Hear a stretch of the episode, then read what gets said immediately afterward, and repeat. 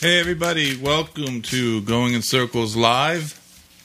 It's the first Tuesday post Breeders' Cup, and we, uh, we're going to go over some of the events of the weekend. We, we went over some of them, most of them last night, but uh, I have a couple other thoughts that uh, I hadn't expressed fully last night as we tried to cover 14 races plus some other things before uh, before finishing the show in the middle of the night. And we're also going to have on uh, the National HBPA's Eric Hamelback to talk about some uh, topics that uh, that are certainly uh, timely, especially considering the amount of uh, angst that we've seen lately over Mr. Baffert's um, medication issues, uh, among others, and uh, we'll have a conversation with Eric about uh, what's actually going on and uh, what the future looks like for from the horseman's point of view. And the um,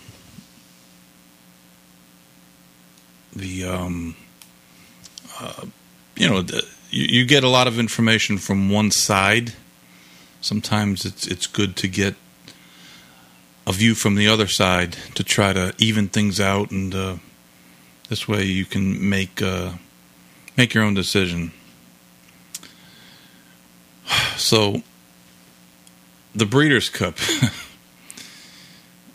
it's gotten to be such a uh, a, big thing. Um, they wanted it to be a championship event, and it's kind of it kind of has. It's uh, most of the divisions that we have championships for uh, were decided or kind of uh, coronated and, and um, for horses like um, like Monomoy Girl, especially um, certainly uh, authentic will be champion three year old. He'll almost certainly be horse of the year. Um, a lot of the, uh, the the categories for the two year olds that are that are kind of skewed going in and through his favorites, but uh, no one. It's hard to uh, it's hard to to take away um, the, the winners of the two juvenile Breeders' Cup races um, to, to think that they won't be named champion champions of uh, each their respective divisions. The sprint race, uh, certainly Gamine will be uh, the filly sprinter of the year, the Eclipse Award winner for, for that division. The the boy the the I guess the um, the male sprinter I guess they don't even call it the male sprinter; they call it the sprinter. I mean, technically, you could make a case for Gamine to be sprinter of the year. Uh, I'm not exactly sure, but I, I, think it's just sprinter of the year. I don't think it's male sprinter. And her performance in the Breeders' Cup, which she was a dominant winner in track record time, which is something else we'll talk about was one of the really um, stellar performances, especially considering there was a lot of uh, hand wringing about her drawing inside Serengeti Express, and and and uh, she's never been outrun early in the race. She's never been behind horses, and and that's exactly what happened. But she was, um, she certainly, John Velazquez did a good job with getting her into the clear, and she just blew them away. And there was a, a lot of um, volatile was the hot horse this summer, but he really only won two stake races. And Whitmore won a couple races this year, and, and certainly was a great to see Ron, who who has been on the show a couple months back, a couple weeks back actually, uh, win that race. He's a hardworking guy that loves the game, and uh, Whitmore is is a a fan favorite that uh, has been around for a long time now, and it was really nice to see them win. I don't know how um, the voters are going to look at that win if it was enough to make him um, champion sprinter or not. I don't know. It's a it's a good question. Um, some of the divisions, the the turf fillies.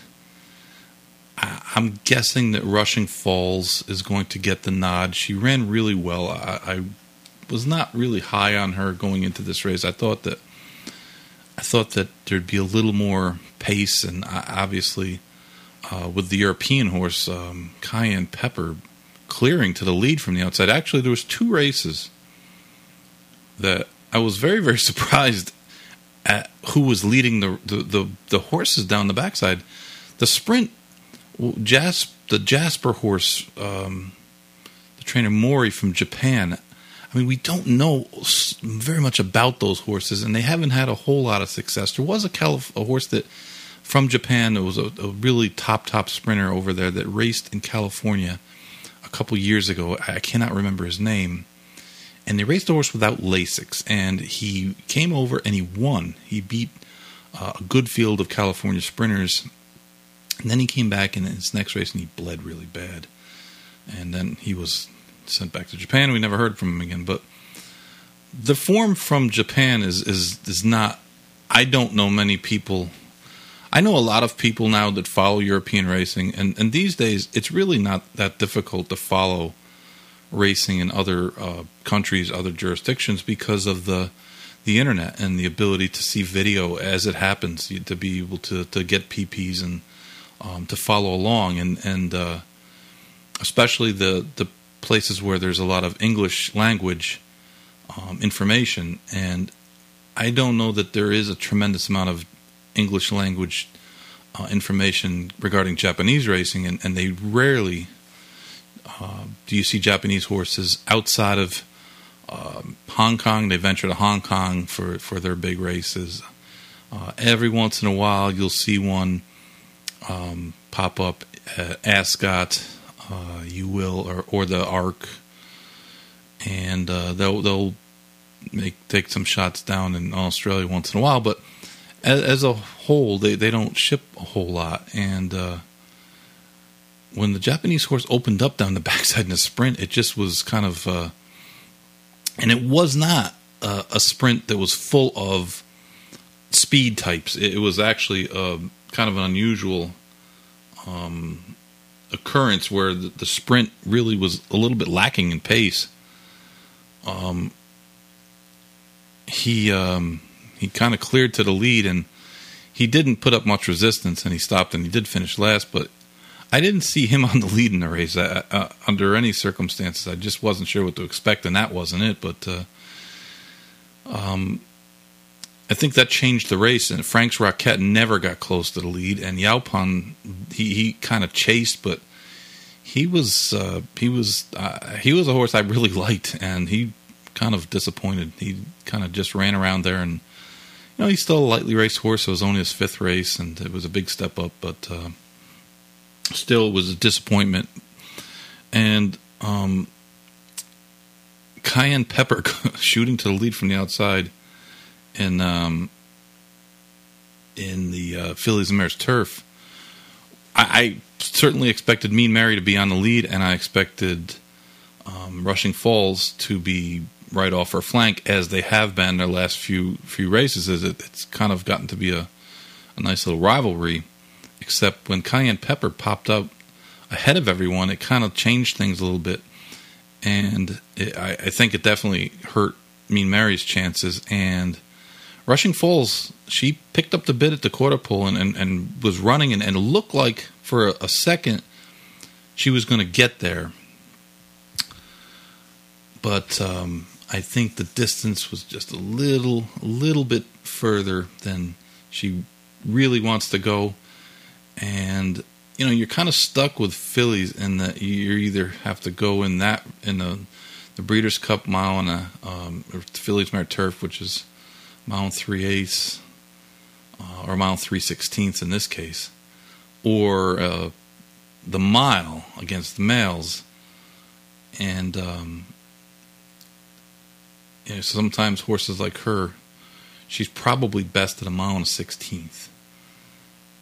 Um, so her body of, of work this year is probably enough to get her the Eclipse Award. She probably deserves it. Uh, certainly, there'll probably be some votes for um, Dermot Weld's filly that won the turf over males, and she certainly ran extremely well. I, I was very, I liked her a lot.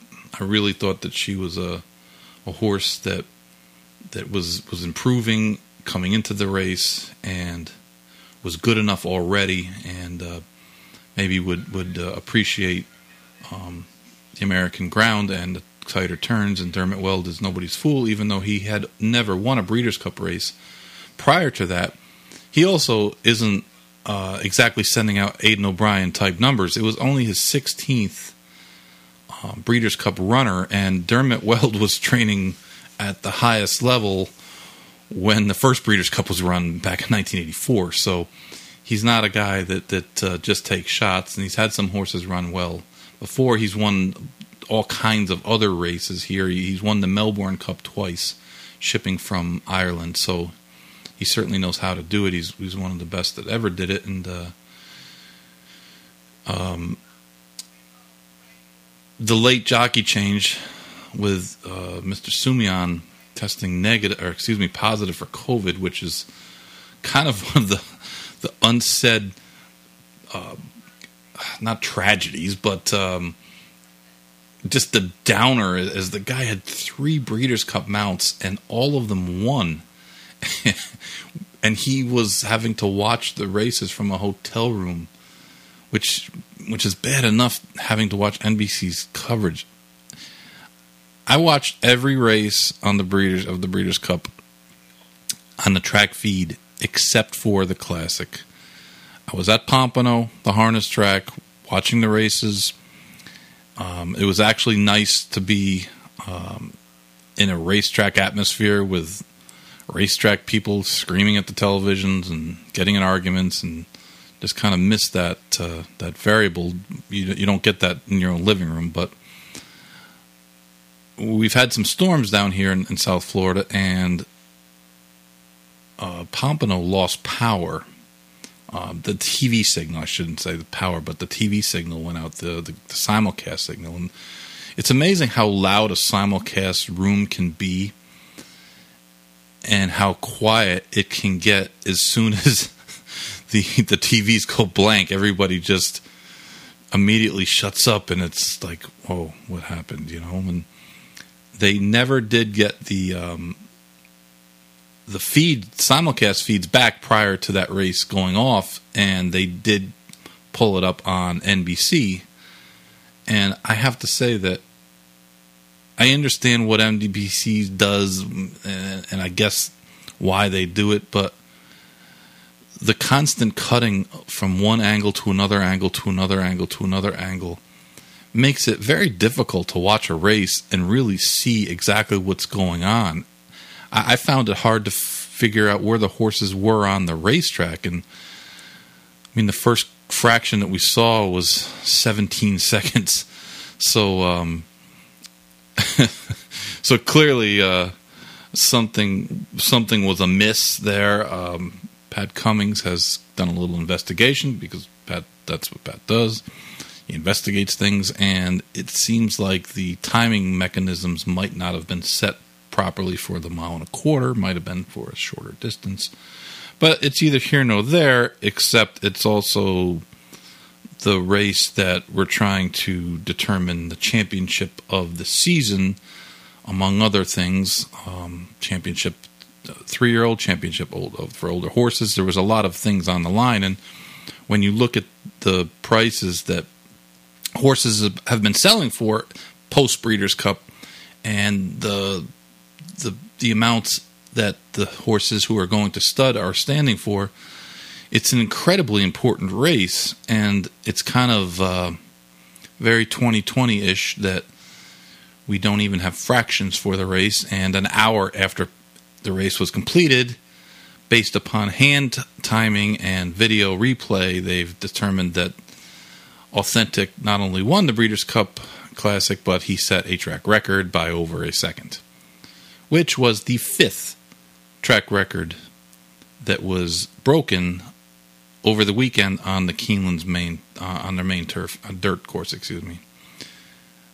And I know people are going to say, "Well, you're being critical about things that don't really matter and blah blah blah." Well, maybe, maybe, but if you were playing the World Series and they pulled the fences in to 200 to Little League baseball uh, distances and and 27 home runs was hit in three games, everybody would be sprout, shouting and screaming, "Hey, this is not legitimate."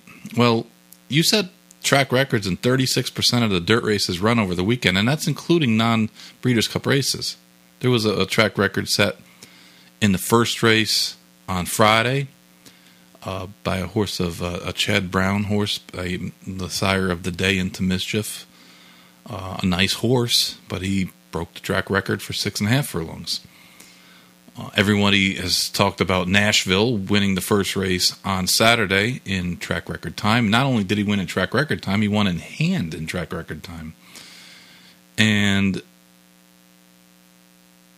I, I just, I, to me, it just kind of it's almost. Um, I'm not saying that they intentionally made the track fast, but after it being really fast on Friday, they sure didn't slow it down at all. And I understand you also don't want to have a championship event run over a plowed field. It just kind of delegitimizes some of the results, I think. And, and I don't think that the track was extremely biased. Um, certainly, Monomoy Girl was wide throughout and, and, came from off the pace. Whitmore came from far off the pace, though he was on the rail for the most of the race. Uh, Irad Ortiz rode the horse just impeccably, which shouldn't be a surprise. Um, you know, authentic was we're going to guess was given a, a, a, relatively soft lead because we don't have fractions. Um, but he never looked un, under duress. He, he, was just pulling Johnny V out of the, out of the saddle, and and uh, that race was over a quarter mile in. And I'm not going to say, well, that was a speed biased win. He that was a pace aided win and and you know the truth is, he ran a negative three in the sheets going into the race, and he might have just been the best horse, and that's all there's to it. And uh, certainly getting an easy lead, unpressured. Uh, that's that's a good thing for a horse like him. His main danger in the pace scenario was his own stablemate, uh, Maximum Security, who clearly has not um, he, he's just not quite as fast early in the stage, early stages of the race as he used to be. He just isn't.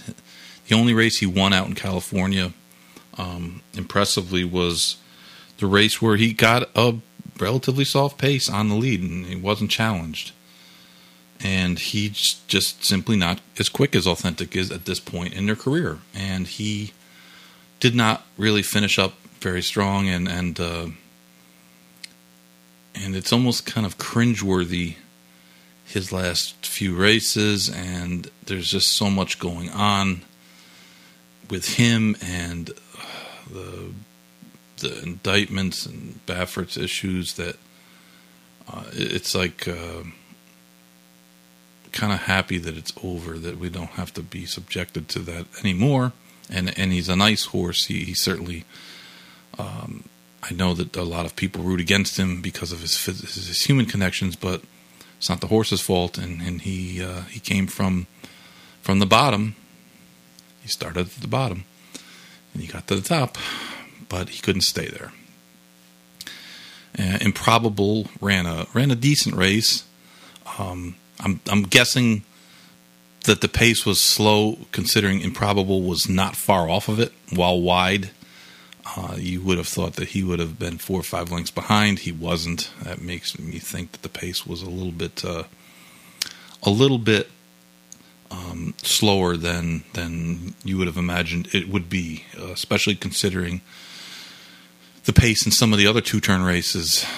Um, the Breeders' Cup Juvenile, which admittedly was a horse that seemed to be a rabbit uh, of Diodoro's that went ludicrously fast for you know uh, the only reason I could think of the only reason they would do that is to try to set it up for their other horse who I think came in fourth. But um, the distaff went uh, probably quite a bit faster early, and again we're kind of this is all conjecture because we don't have an official chart with the fractions for the classic. As crazy as that may sound. Um, a lot of horses from the classic are heading off to stud. And I had made a statement a couple couple weeks back about the classic, and I, I, said, let's make sure that people understand these are not great horses. There's not a single Hall of Fame horse in the group, none of them. There's no great horses in, in that field. It was a very competitive race, at least on paper.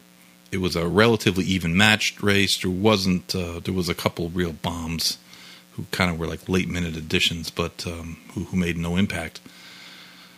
But everybody's kind of going off the stud except Tiz the Law, who, of course, we've now got a, a jockey controversy over Manny Franco's ride, which I, I really strongly felt uh, in our preview show that Manny Franco should take advantage of the fact that Tiz the Law breaks extremely sharp from the gate and let him run down the stretch and force the hand of the horses, the speed horses, to his outside, kind of like you would see in a harness race where guys will leave to get to the lead and then they will yield. They're just trying to get position.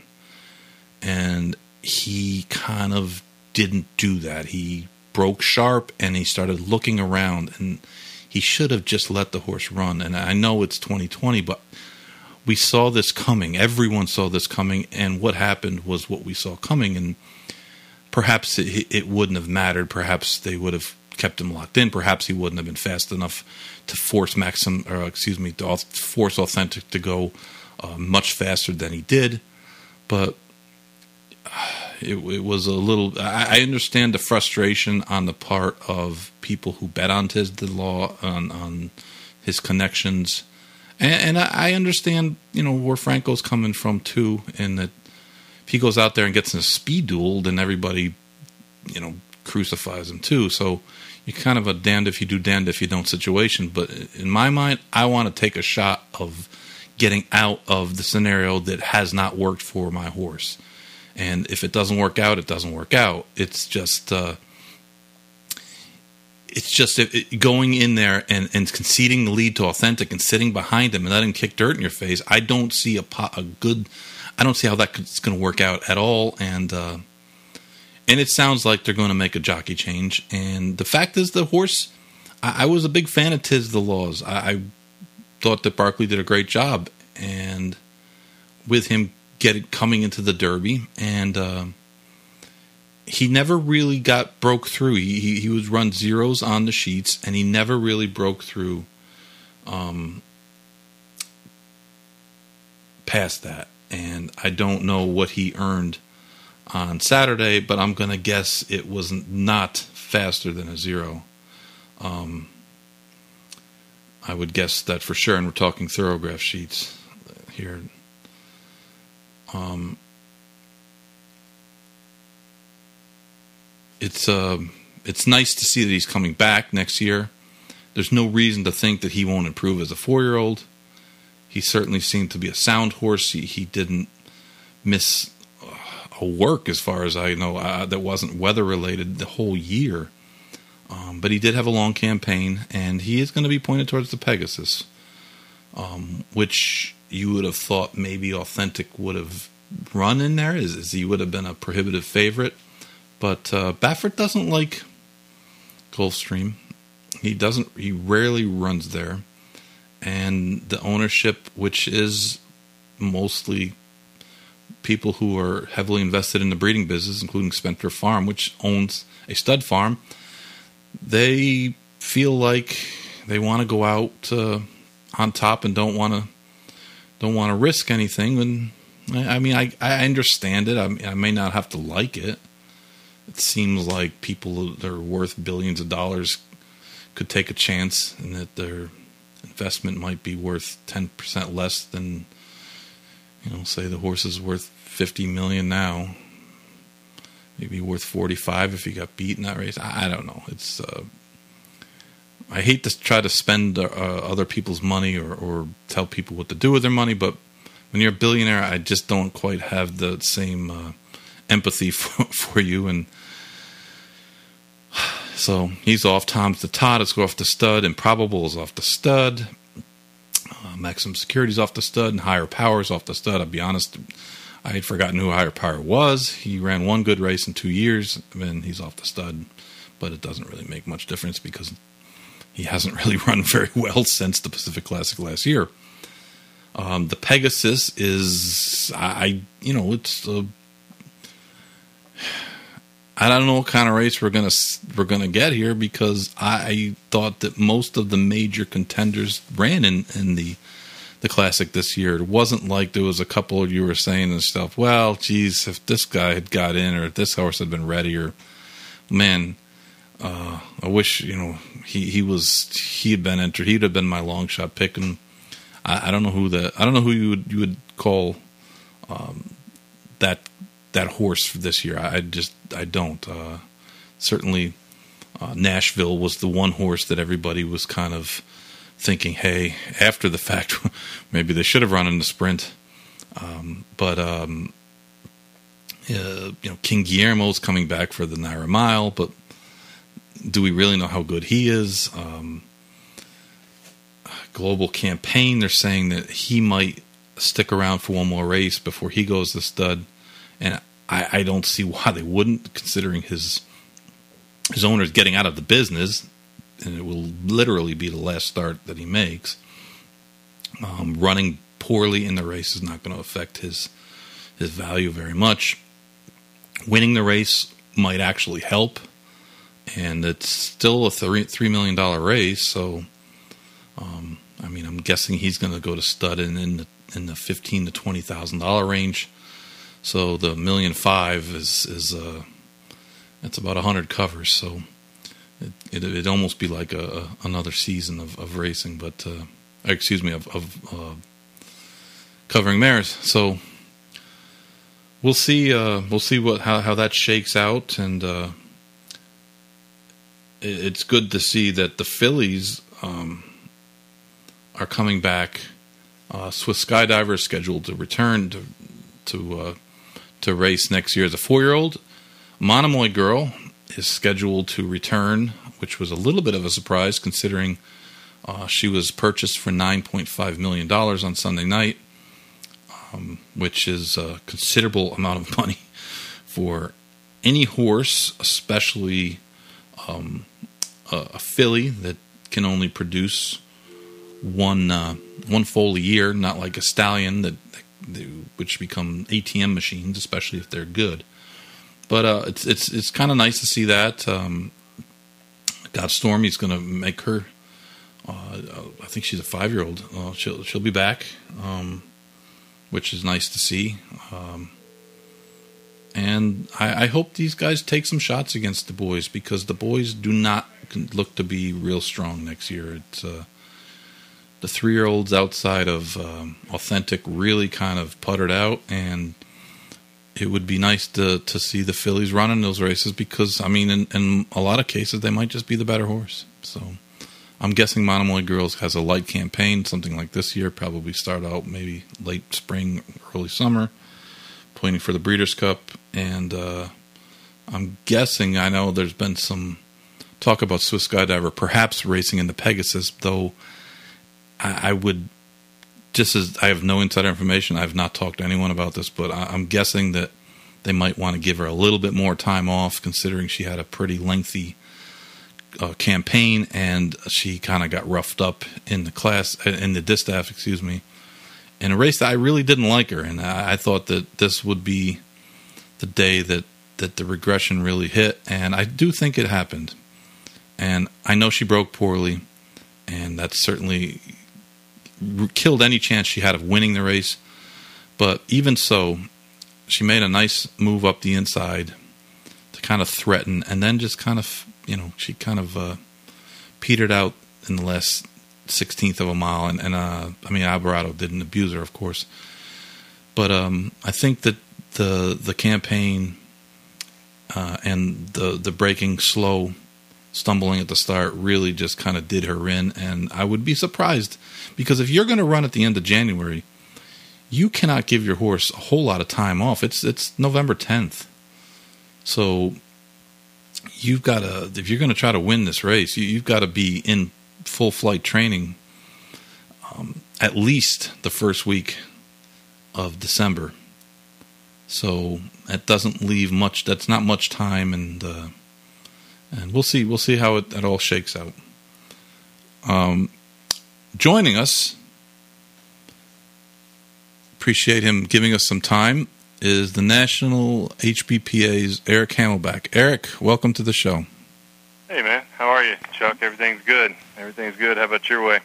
Well, we don't have 65 mile an hour winds and torrential rains today, so uh, we're going to call it a good day. We uh, our friends over at Pompano Park had to cancel again tonight. Their their their their opening night has been has been shifted three times already. They they got nailed uh, Sunday night because of the weather, Monday because of the after effects of the weather seemingly uh, destroying some of their uh, electric equipment. And uh, yeah. today uh, is the, you know, the one thing about these storms down here is that regardless of how prepared we are in South Florida for hurricanes and bad weather, is that there's never enough emergency generators available. so, like, you know, you'd think that everybody would have uh, the stocked up with emergency generators, but uh, you know, you, you, whenever you really need one, they're they're always kind of in short supply. But uh, I know the feeling. I was there and still living there in 2005 when we had uh, was it five or six hurricanes. Seemed like a hundred, but uh, yeah, I, I distinctly remember after each one hit, thinking, "Boy, I should go buy a generator," and then didn't think about it again until the next one hit. No, it's also you know you also say to yourself, man, I wish I'd stocked up on water, and man, I wish I bought bought all the gas. Uh, that's the funniest thing that happens in hurricanes down here is that people freak out and go get gas, even if the hurricane's not going to hit for like four or five days. Right. And I kept saying to myself when I first got here, because I had always come in the winter time and I'd left. You know, I, I, mm-hmm. I was rarely here for hurricane season. Like, what are they going to do? Are you going to fill your car up? Then you're not going to drive because you know, why are you going to wait in line for an hour to get gas to fill it up if if it's Tuesday and the storm's going to hit Saturday? Like, what are you going to do? You just like biking it from here on in. It's it's just a very odd occurrence, but you know, the media gets people stirred up and uh, yeah. You know they love it. The, the the the the weather guys. I mean, this is like. I mean, that's like their Super Bowl hurricane season because they get to come on and they break in and they talk about shears and all these you know these fancy terms and uh, you know, and sometimes the storm turns the other way and nothing happens. But uh, right, right, right. But you guys got great weather for the Breeders' Cup this weekend, man. It's. Uh, I tell you what, Chuck, it was. Um, you know, with the pandemic, obviously moving the Derby, uh, absolutely gorgeous day in September. Um, and then this weekend, Friday, Saturday, and even into Sunday for the first part of the or for the phasic tail, sale as the sales start, and today it's, I mean, it's just gorgeous. So I mean, it's probably the best fall we've had in a long time. I think most would agree that lived here for a while. We've been pretty dry uh, coming into fall the past few years, so we haven't had a lot of rain. This year we've had, you know, with thanks to some hurricanes and traveling this way, we've had plenty of rain through the summer, and we just had a absolutely gorgeous fall, and and the leaves are turning. Definitely my favorite time to be in Kentucky, no doubt. I I said last week's show. I said you know, it's just a, such a 2020 thing that the the three triple crown events that were held without fans uh, had the most perfect days, and, and then the Breeders' Cup weekend. exactly. though, though there was a lot of people there, I, I have to say, uh, for for a fanless event, the the place seemed relatively packed. But um, yeah, they. I'm not sure. I personally did not go, didn't didn't uh, want to attend or get in the way, so to speak. But I agree with you. Just watching on TV, uh, there were more than I thought, um, to be honest. And I've talked to a few friends that uh, they were a little surprised at how many people were there. So hopefully our governor didn't jump out of his skin when he saw it on TV, but uh, uh, they did enjoy a beautiful day, no doubt. Yeah, the, the you know what's going to happen as soon as uh, things kind of go back to normal and fans are allowed back in. We'll get uh, the worst weather possible. I'm sure we'll get right. lightning and thunderstorms and muddy tracks, but uh, exactly. but it, it went off almost without a hitch. I mean, there was one little incident in uh, on yeah, uh, the second race. second race on on Saturday that was, I mean, you, you, hate to even talk in this way, but you know, thankfully it was, it was early in the morning and there wasn't hardly anybody there, and uh, yeah. It wasn't yeah. like we had that issue last year with the horse in the classic uh, getting right. hurt, and so it's it's always a uh, you know, you like you hold your breath these days it's um, it's just the way of the world, and uh, I mean, it it sucks no matter what. Uh, like it, you never no. get used to it, and and you, you, know, I mean, you have family with horses, and yeah, you know, you, no, you're just, right, and it's getting worse. You know, I think you know as as we've moved into this era of, of horse racing and a lot of the attacks that we've seen from the animal rights extremist groups.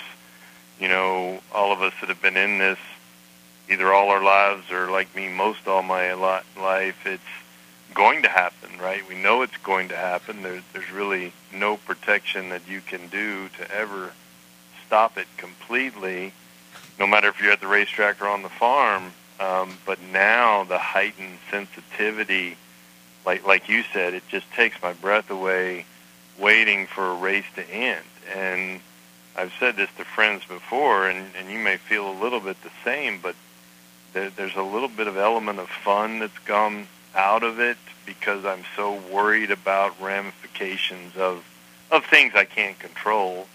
Um, but at the end of the day, just you know, how are we going to be attacked if something bad happens? Plays in my mind for you know a minute thirty to two minutes, and and that's that's takes a toll. Uh, you know, takes a toll on you uh, as a professional in this industry right now, and and um, I don't know sometimes how trainers can deal with it. Um, you know, owners have that euphoric feeling all the time, but you know, I always said most horsemen that I know, and I know myself is in this category.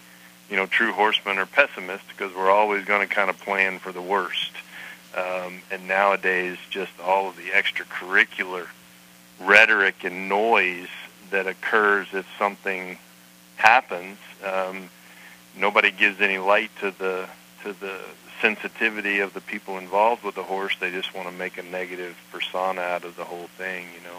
So it's tough, but yeah. but we keep doing it because we love the horse, right? That's true. Uh, I mean, if you think about, and I believe this is true in, in most areas of our society these days, where everything has gotten to have a political tinge to it mm-hmm. whether it's um, people freaking out because of athletes speaking out about uh, injustices that they see, uh, if it's um, the the the virus, the vaccine, the, the, there's just so much that, that becomes political, and um, you know we're not certainly immune to that. In that um, there's people, there's forces out there that are going to do everything in their power to make us look bad. Yeah. And this is one of the issues that I had.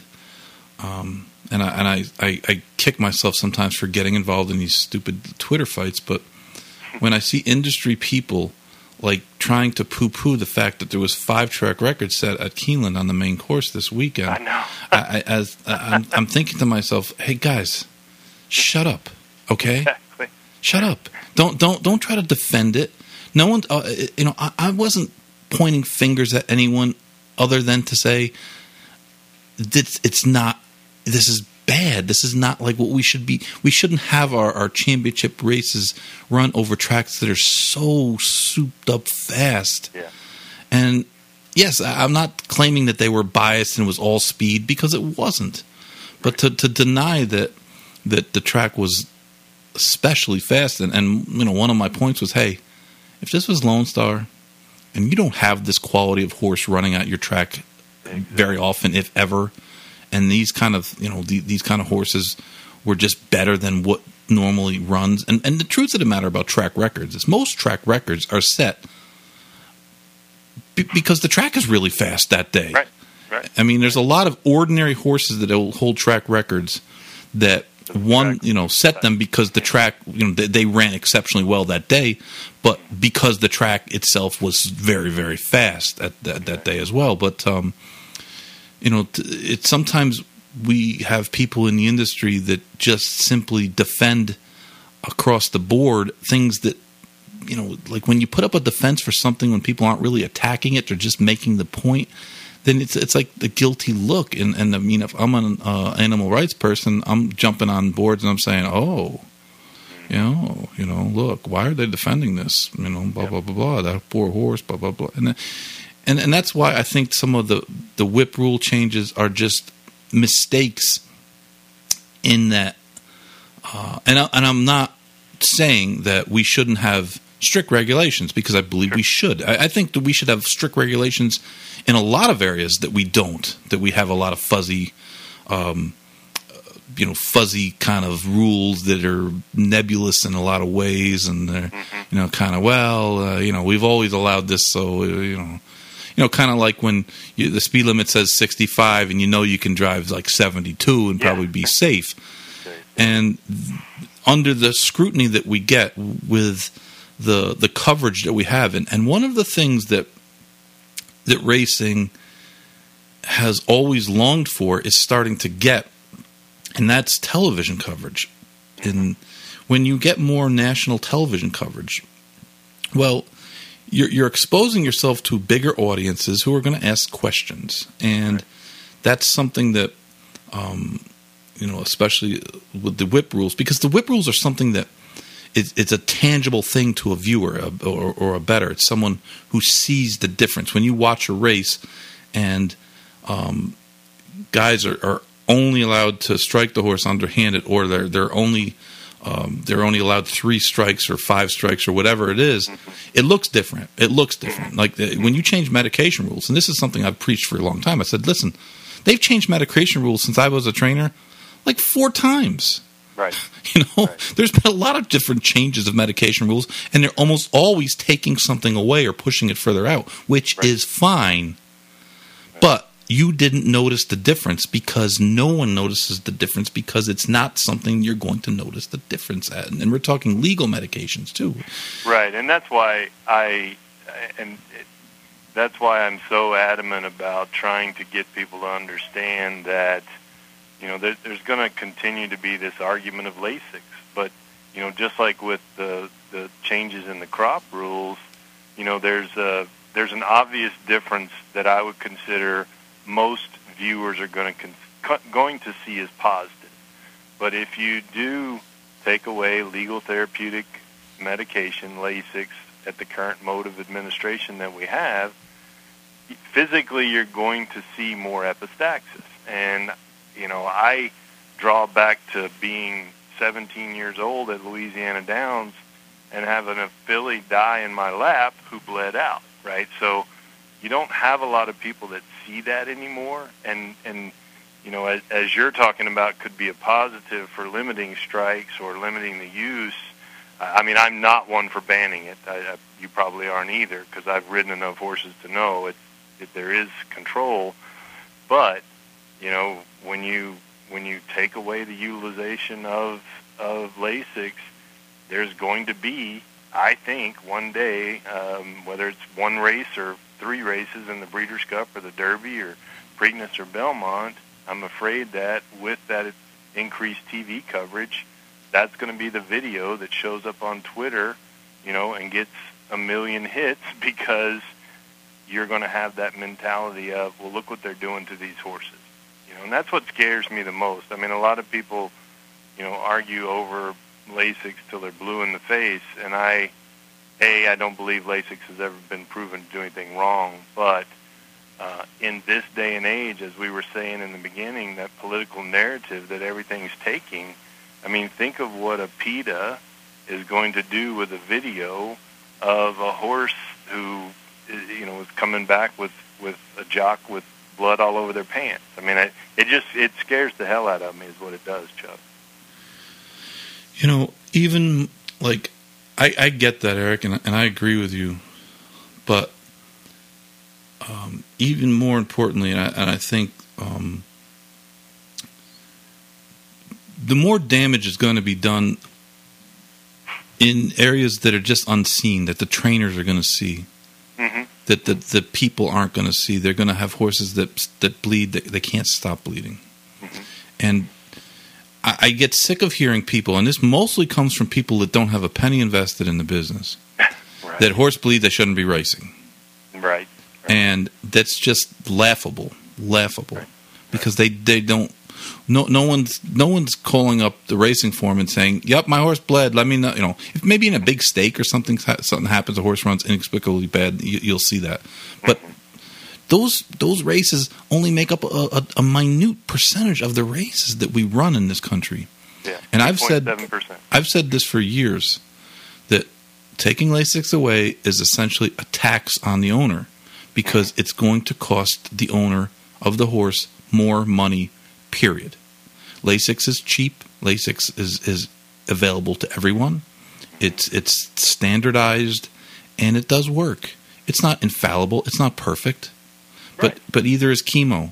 And if you have cancer, you're not going to want to hear, well, you know, it only works on uh, 8 out of 10 people.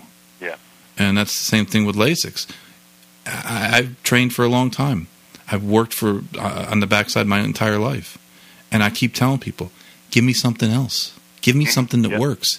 Something that Show works. me how to do it, and don't tell me this nonsense that oh, it's the way you train them, or it's the way they're this, or the way they're that. Blah blah blah. Come on, Yeah. those and that's that's another group of people who don't know what the hell they're talking about. Right. That just throw things out there, and and and people get to thinking, wow, that you know that sounds right, and uh, next thing you know, it's taken as as that's a credible, um, a Yeah, credible yeah, version of of events, and it just Exactly. isn't. And I, I told the story a couple times. I had a filly in Chicago a couple uh, about about a decade ago, and she was a little horse. She wasn't much to her.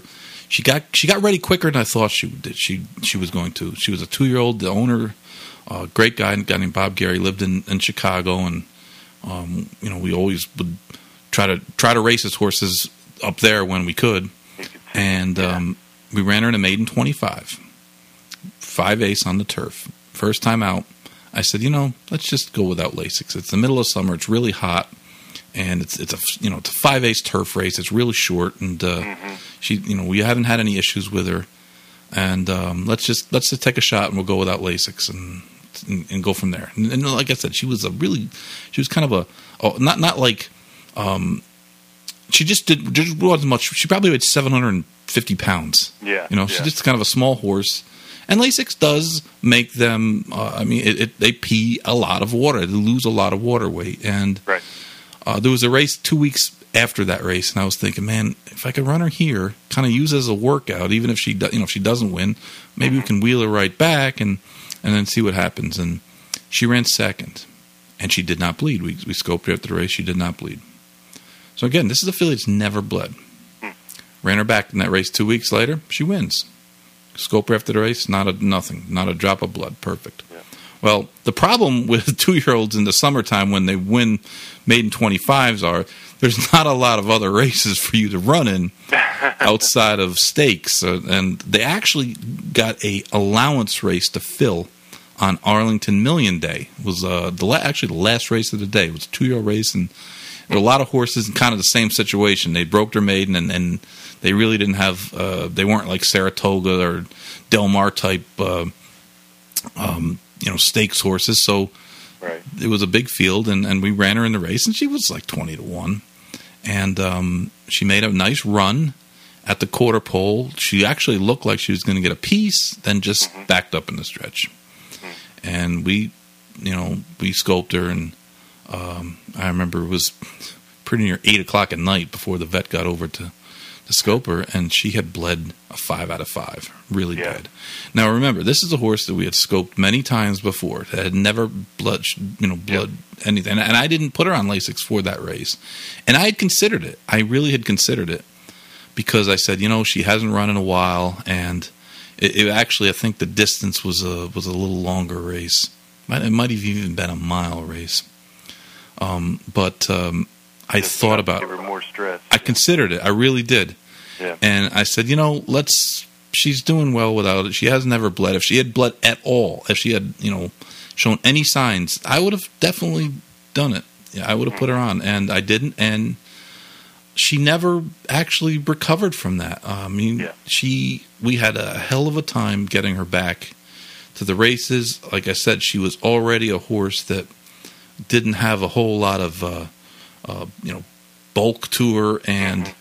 Um, you know we went through all the processes of, of giving her antibiotics and yeah. and putting her on. Uh, I think we, we gave her clenbuterol to kind of clear her lungs out, and gave her time, and and she never she never really ran it. She never even looked great after that, and. Uh, and I always kicked myself because I said them, you know, like I just should have put her on it. And I think people underestimate that there's going to be more circumstances like that.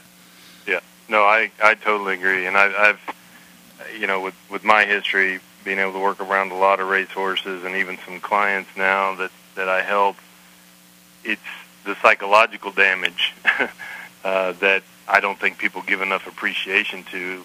Uh, well, that those who aren't in the business don't give enough appreciation to, and certainly don't understand it. But you know, I worked I had a friend with a Fort Larned filly that looked like she was going to be a really nice filly.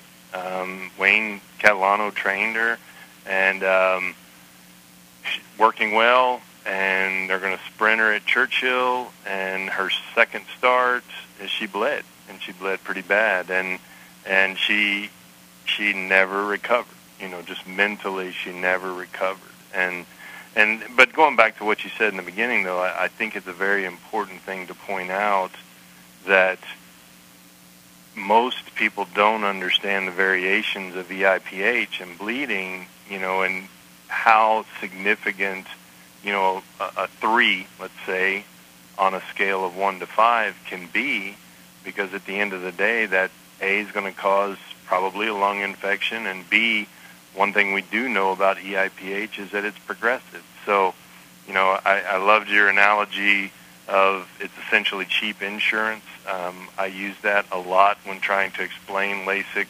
especially in in, in DC. Uh, I try to make the very loose analogy like a vaccine, and you said it too. It, it doesn't always work, but at the end of the day, it can certainly lessen the severity of an episode, if not you know, eliminate it from occurring. So, um, you know, I just I, I feel as if Lasix utilization has become one of those polarizing political sort of topics, and I really hate talking about it, but I don't want to see the negative effects of A, equine health and welfare, but B, I think from an economic standpoint. You're you're going to have more horses that are not able to race, so you're going to increase our our unwanted horse population and and the needs of our aftercare folks are already uh, you know pushed to stressful limits.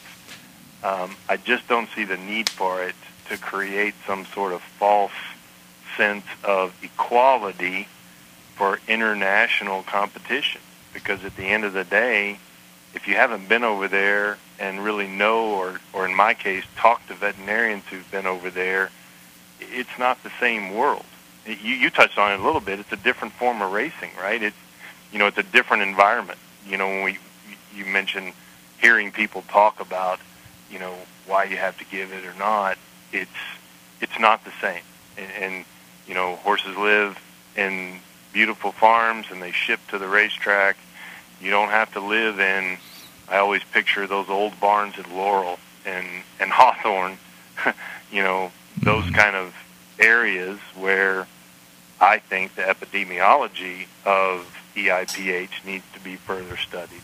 Um, but it just doesn't seem worth it to me to really increase the incidences of of of whether we're talking about horses that never race again or in the worst case scenario equine sudden death syndrome but going back to how I started that conversation with you know the public perception of of a horse where visually you see blood I think is going to be very damning. And and I would also go so far as to say those animal rights extremist groups that are on the record saying they want to end horse racing, they want nothing more than to have more ammunition to prove in their mind or to their constituency that, hey, this is this is not good for the animal.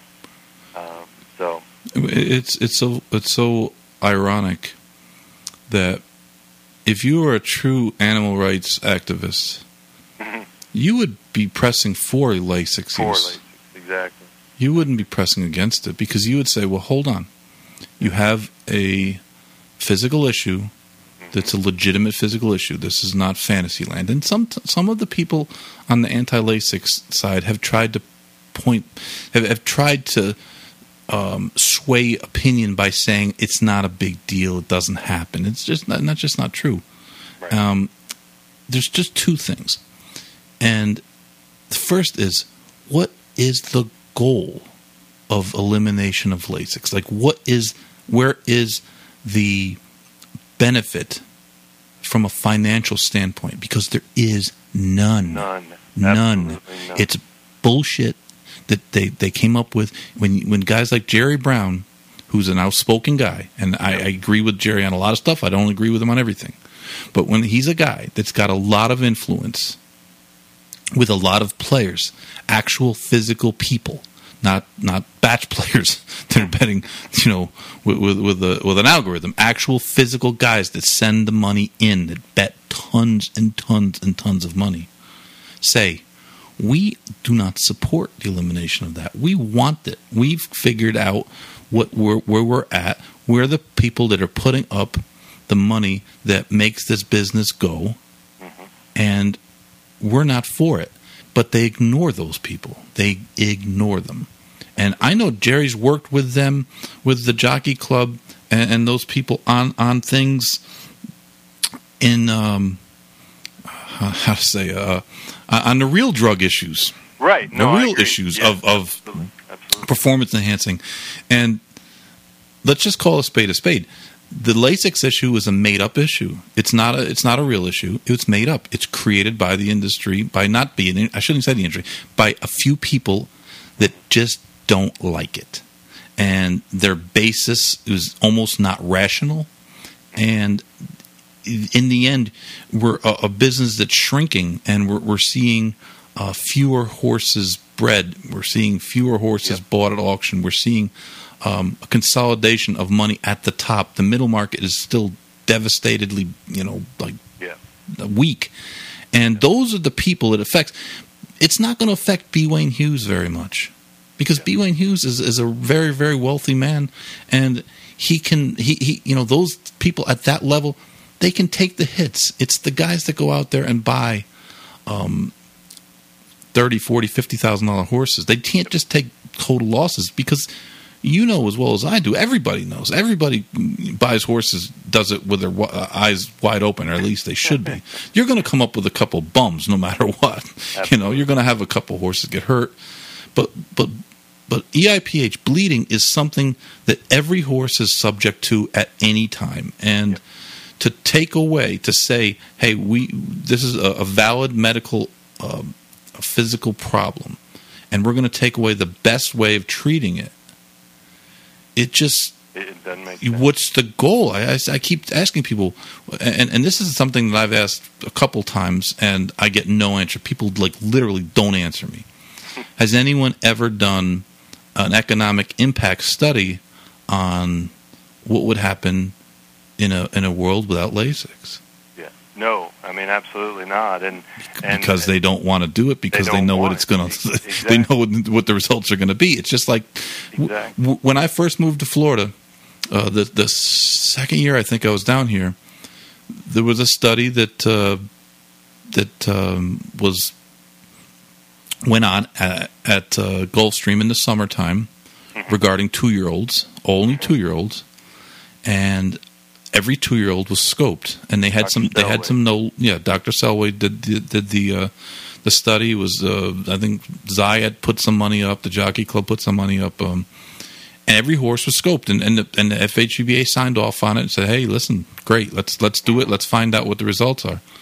Here we are, four years later, no results because the results came back, and it didn't fit the narrative.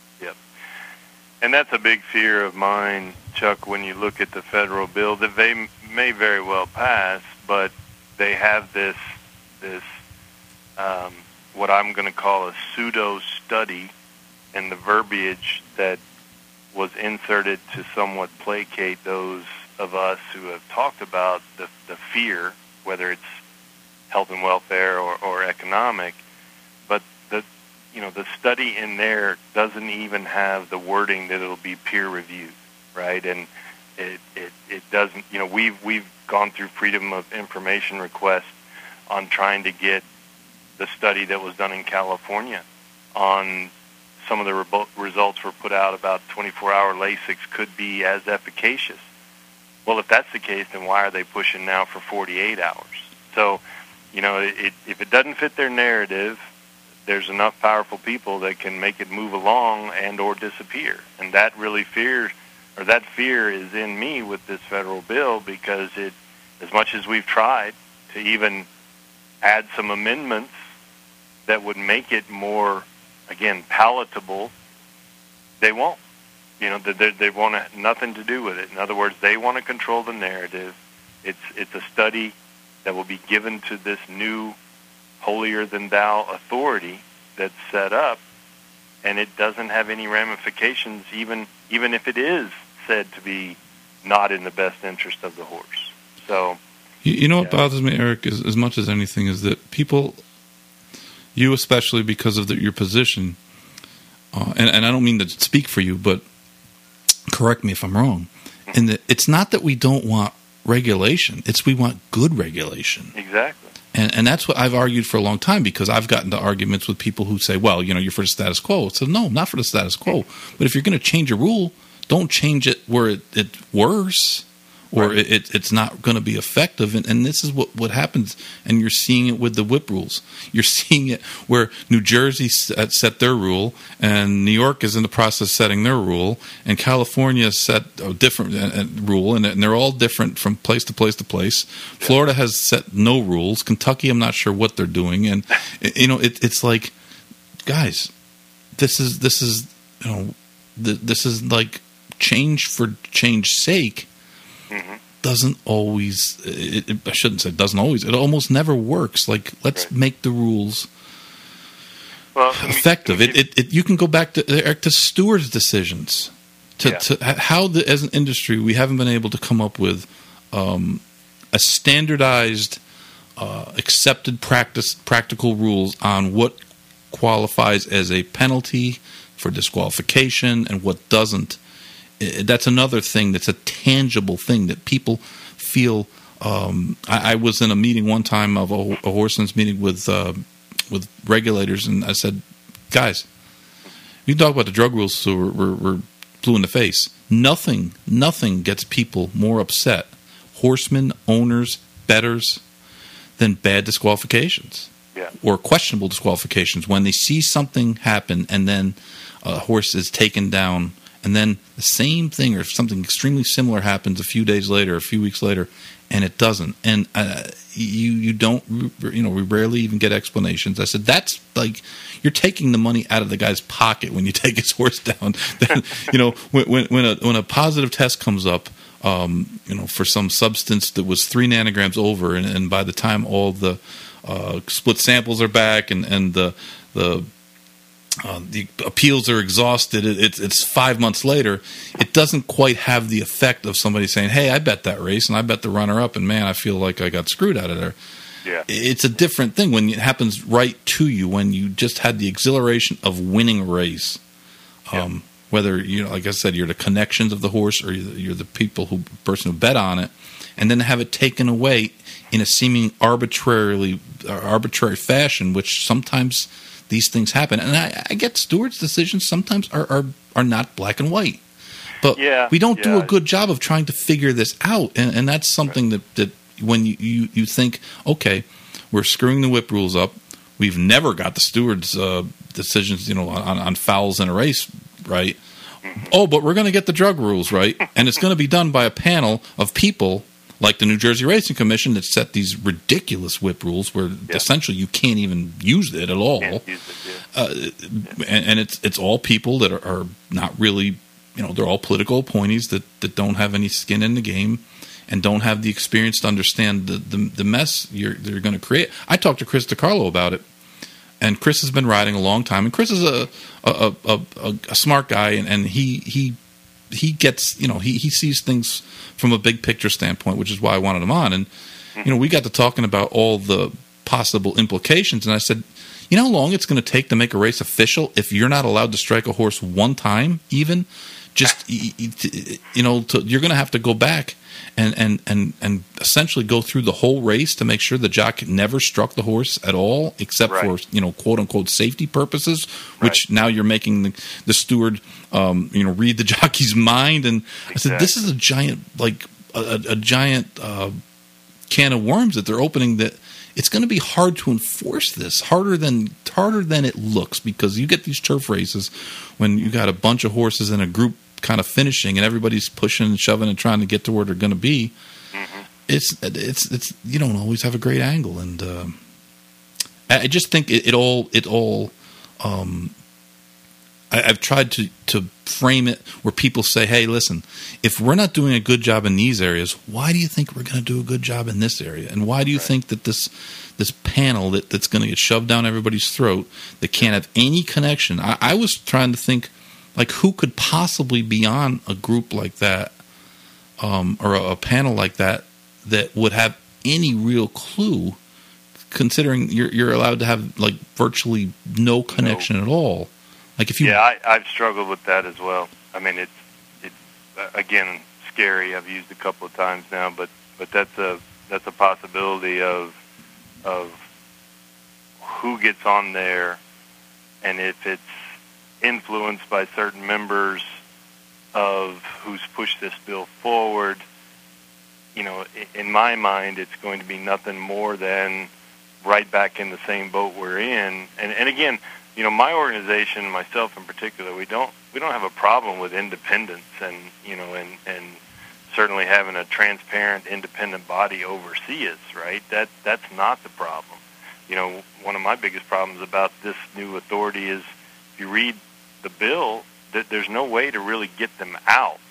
Uh, let's let's say the industry came together and said, you know, uh, other than lobbying the nominating committee, uh, you know, granted nobody's seen any bylaws, but again, the that that body is is a very concerning body because of the stringent, non-conflictual interest that they would have with the industry. So yeah, trying to pinpoint somebody, um, you know, that's you know maybe a positive would be a long time AAEP president, right, that practiced on the racetrack, but Right. they're they're retired, you know, five ten years ago. But you know as well as I do, if you're, when you're out of this industry for two or three years, you are already behind the eight ball because a lot of new things have happened. So Well, I- I would think that a retired person's last uh, place Would they would wanna go to is a, a governmental panel that, that, that- with a bunch of people that don't know what they're t- they're, they're looking at, and it- you, you just run you know you, you run that risk of uh, of politics getting in. I mean, it's it's almost impossible to consider that th- these positions, these boards, aren't going to have a number of people. Well, and plus they're going to get paid, right? I mean, that's the thing. I mean, it, it's pretty well known, and it's been said by other other entities, alphabet soups within this industry now that are supporting the federal bill, the authority is going to get paid. So who's going to pay them? Because it ain't going to be the federal government. No. Well, that that's an, that was a question I was going to ask you. Um, coming up, kind of as, as a um, this is this is the one thing where where whenever and I'm not a political person like I, I don't get uh, it's just these days it's impossible to have a conversation um, that that's it, it, depending on who you're talking to it's almost impossible to have a conversation um, that's in, in, the middle somewhere where people kind of see yeah. both sides of the story. And remember, politics aren't just the president. There's a lot of other politics. Oh, yeah. Right, right down to the, um, you know, we had an issue with Gulfstream during the initial stages of the pandemic where we had a a vice mayor, which I never even knew what that knew, knew what a vice mayor was, um, who was down here trying to shut us down for no real reason other than she wanted. I guess I I don't really know. It never we never really actually got a reason, and I don't know what she caused Billy. If Billy Badgett still had any hair, he would have pulled it all out. Dealing with this person at the lowest level of government, essentially trying to shut down a business that that uh, did two billion dollars of, of of handle last year, right. and that that's one of those things that um, you know, politics will make you cringe in that there's so many layers of politics, and when you get like these boards, and if they're going to pay them, I mean, if if if people on the president's cabinet can be can be there because they're big donors and it happens with all of them for the last 25 30 oh, years absolutely. they they they are given influence because of money that they're giving and they're not essentially qualified. But this is going to happen with these. We see that in, in state racing commissions all the time. Um, I mean, down here in Florida, we don't even have a racing commission. We have this, you know, this hodgepodge business regulation deal, and and honestly, I'll, I'll be honest, the the guy um, who's in charge right now, uh, uh, uh, Trombetta's is his name. He actually is is he, he's pretty good. I mean, he works. Uh, he worked hard to, to understand the, the, the industry, and he listens. And uh, um, I mean, certainly he's still kind of constricted by the the government itself Sure. and what he can and can't do. I mean, the laws are, are, are such, and it's it's hard to change race. And this is something you tell people too. It's hard to change laws pertaining to racing because we're not important. We don't spend that whole that much money lobbying, Yep. and this is pretty much everywhere. And you know, when bills go forward, um, things get attached to them, and you know, our bills like you know, we're, we're attached to this. Who- cares about this? You know, simulcast rate thing, blah blah blah. It just it, it's not something that has a priority in in, in most government. And it's like, man, are we? I, I worry about the cost, Eric. Like, what is the? Where are we with? Um, how is this going to be funded? Because this has been a question I've asked since day one.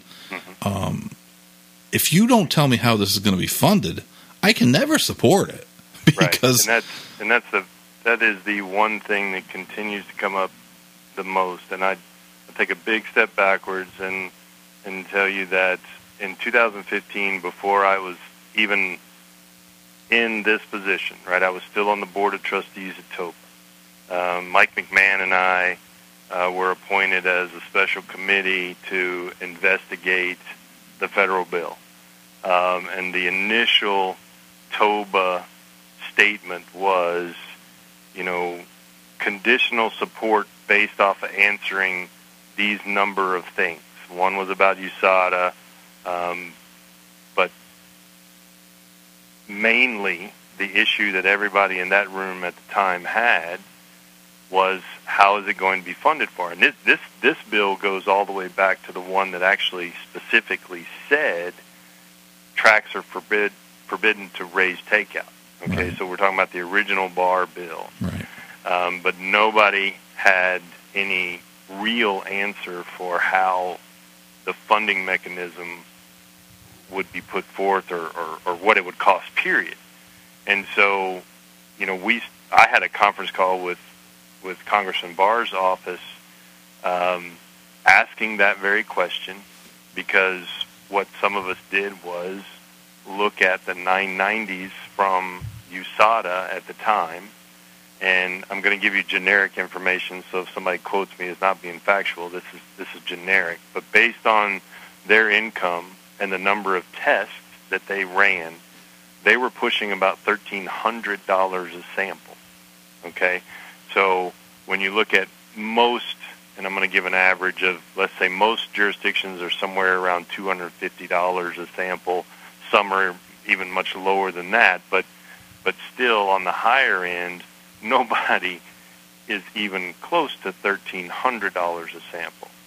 So, okay, well you're putting an entity who's well known for positive things in the human world in charge of an equine world that they have no knowledge or basis in, and here's what it looked like they charge. Somebody needs to tell us where this money is coming from. Now, fast forward to what we're dealing with now in the pandemic. You know, I mean, Jesus, the purses are down 30% through the first three quarters. You know, so our, our industry is hurting, and yet you're going to you're going to put an unfunded mandate through as a bill when at the end of the day millions of dollars are going to be levied on the backs of horsemen essentially and by that I mean the owners you know it's it's it's going to get passed down and we've been asking until I'm blue in the face um, sat down physically with with Tonko and Barr on numerous occasions just asking for some sort of economic impact study or or at least a an understanding of what how it was going to be paid for. I mean, even if they told me we don't know, I think I would have felt better. But to this point, where we are now, it has never been answered and has never been defined.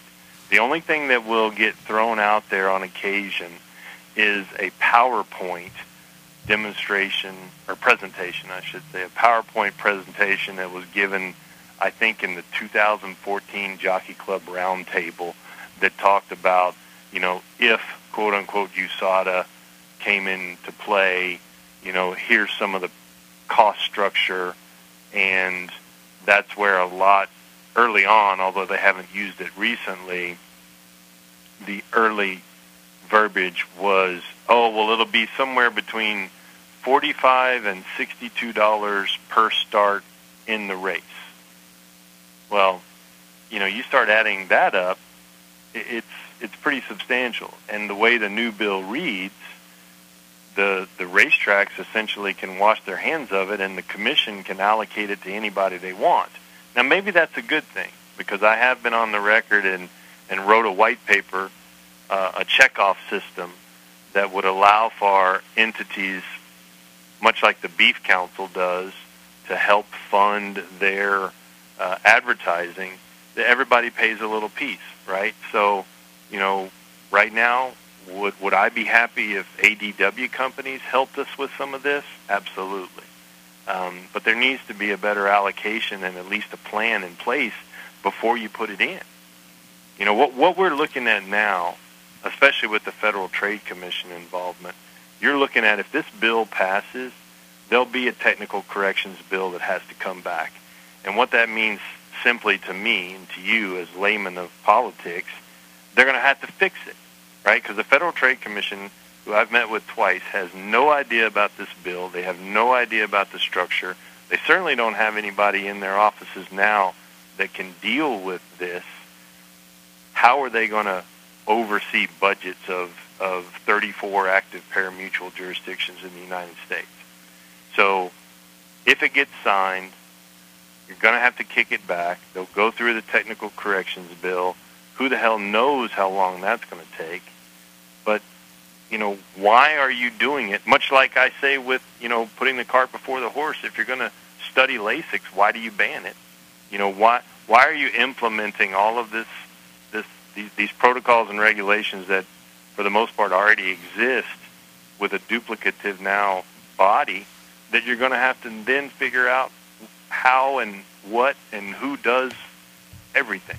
It just makes no sense. And um, you know, from the increased bureaucratic layer alone, it just doesn't make a lot of sense. And you know, I can talk at length too about why so many people consider this unconstitutional.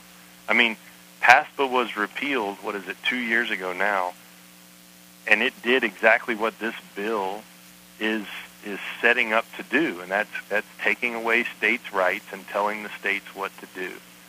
Um, and I know there's a fine line with interstate commerce, and you know there's a lot of legal arguments on both sides, but that's maybe what it comes down to is uh, somebody's going to have to prove in court that this is legal.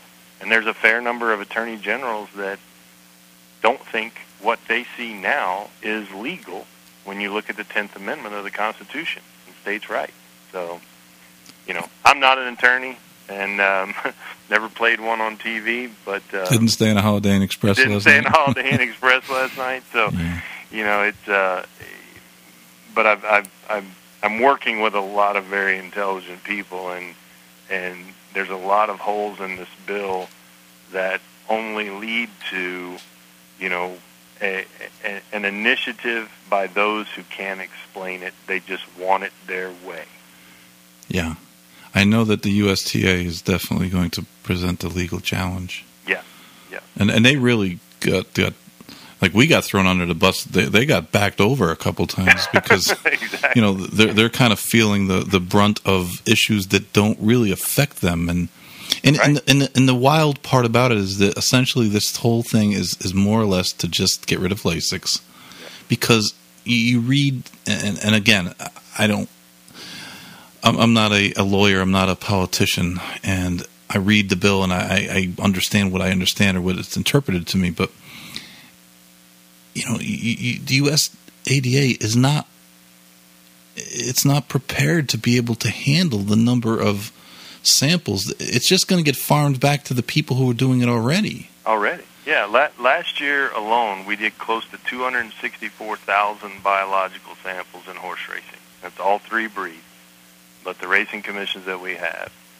So, you know, it's what 263,748, something Mhm. like that. 99.45 percent of those were violation free, right? So, so no no therapeutic overage, no POD overage. It's Um, it's just so, or PDE overage.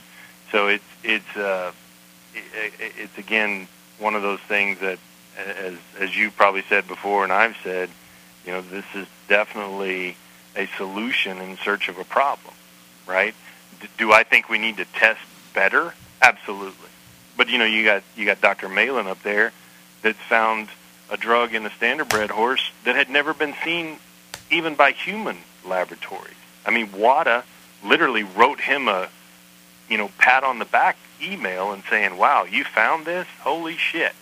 You know. yeah. So it, it's it's not that our laboratories are, as some people want to proclaim, behind the times. For God's sakes, the reason that I scream every day for screening limits is because the limit of detection is so low that you know every environmental transfer positive gets called, and and that's not fair to horsemen. And the only people getting rich are lawyers.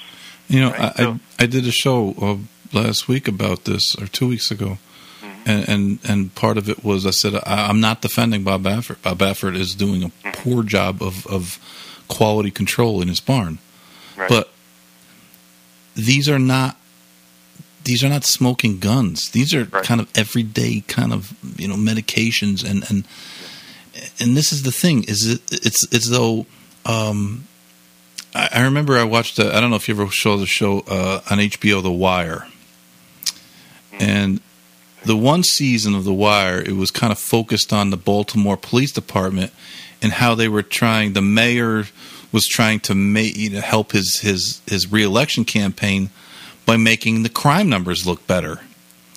And what they did was they arrested people for anything, you know. And and they arrested him and they adjudicated him, and it's like, okay, you're arrested, okay, you know, blah blah blah. And and and of course, oh yeah, look, we're turning all these cases over, and then of course that there was these, you know, they found like 27 dead bodies, and all of a sudden everybody went nuts because that was going to screw their numbers up. And and this is this is the thing with with our testing is that we're not finding the dead bodies. Mm-hmm. We're, we're, we're getting a guy that was going 32 and a 30, and it's not okay to do that. But my my point was that the system sucks, and it has sucked. And the RMTC, I, I was shocked to find out that the RMTC was approving or uh, you know suggested rules uh, on a 95% basis, meaning that it, yeah. that 95% of the time the, the test came back negative. I'm thinking to myself, if you tested every horse on a, on a given day at a, at, a, at a track that ran a lot of horses, you'd have five positives every day. Absolutely. And it would be medications that everyone else was, was using in the same, same fashion. And it's like, I don't think people realize sometimes that the, the like you're saying, the, the, the, um, the levels are so remote. There's no proof at all that these uh, are performance enhanced. Yeah. Listen, if you're an outsider and you, uh, anybody, even people in the business, your first reaction to a positive test is to think that, well, if that's where they set the limit, then that must be where the performance enhancing starts, and that's just not the not case. True. It's just uh, they're, they're, they're, they're levels that are set by the laboratory as sometimes as as where they can actually start to yeah, it's, it's you know, detect it. Detection. Yeah, I mean, if, if if your lab can go to you know five picograms, but you know another lab can go to two picograms, or or let's say one femtogram, it doesn't. You know, it can be the same substance, and one lab calls it, one lab doesn't you know, we, we get a lot of, or we had a lot of pushback when, when we had, uh, you know, showed opposition to what most people were saying the 48 hour NSAID rule, right? We didn't oppose a 48 hour um, administration. What we opposed was the stacking violation because the stacking, the second anti-inflammatory is limit of detection. So A, it's not consistent. You know, for the first time that I can think of ever, the, the HBPA actually was advocating for international screening limits at an ARCI meeting. Why? Because at least that's a limit, right? Because right now, you're you're you're at the realm of whose laboratory is better, and and it really shouldn't be that way. I often say science has outrun reality at the wire because many labs, as opposed to 10 years ago, can test so low, but we don't have any proof that, you know, three picograms of methamphetamine in a horse can do anything to its performance. But we can prove that a tongue tie licking the back of a hand on an assistant starter, that horse is going to test positive for methamphetamine. So, you know that nobody gives an appreciation to environmental transfer, and and when we try to advocate for screening limits and do something that the international world is already doing, they tell us no, but yet they want to be like international world and and quote unquote ban Lasix on race day. So the, the hypocrisy gets a little old in my chair um, because, and you said it before, no, nobody's really proven what's going to be in the best interest of the industry by doing what many are proposing. Um, and it's very frustrating. Yeah, I, I honestly I, I, get it, and I mean it frustrates me, and I'm sitting here not having to you know, sit in front of these people and hear hear the rhetoric and the nonsense that, that they, they, they talk a lot, and you know, I look at, and this is kind of a something that got totally um, overlooked as a story because, of course, the Breeders' Cup is such a gigantic event with so many uh, different storylines and so many horses, and, and mm-hmm. Um, the positive test for steroids from Daniel Pita's horse, mm-hmm. uh, done with hair analysis, and he claims, and and I mean, I don't know. I don't know him that well, but he's not exactly a trainer that's you know wins an extraordinary. Uh, he's not a guy that, that makes you pause and, and wonder, wow, this guy's Why? winning all Yeah. these races. He, All of a sudden he's he, he, 30% he's about a ten percent trainer. He trains mostly for himself. Yeah. Um, so it costs him a lot of money to not be able to to compete in those races. And and he claims that he bought the horse last October, and he's never given the horse Winstrol ever. And with the the Breeders' Cup's rule, uh, and this is a question that I have, and that, that um, you know, you're not a you don't run laboratories, and you're not a scientist, and neither am I. But how accurate can the testing be? And yes, you can do the follicle testing to say that this horse has received this this steroid at some point in its life. Right. But how do we know that that horse wasn't given a steroid in January of its yearling year to try to boost its its uh, you know its physical stature at that point, or maybe it was uh, not eating well and they wanted to give it a little bit of uh, you know trying to get the the foal or the you know the, the young horse to, to to eat better to Yeah, so it yeah. would grow. I, I, just all, all the reasons to use Winstrol from a therapeutic standpoint. Right. You So- know, whether it's a filly that won't get her, you know, can't get her head in the feed tub, or or you've got a wasting I- issue with a, a yearling or weanling.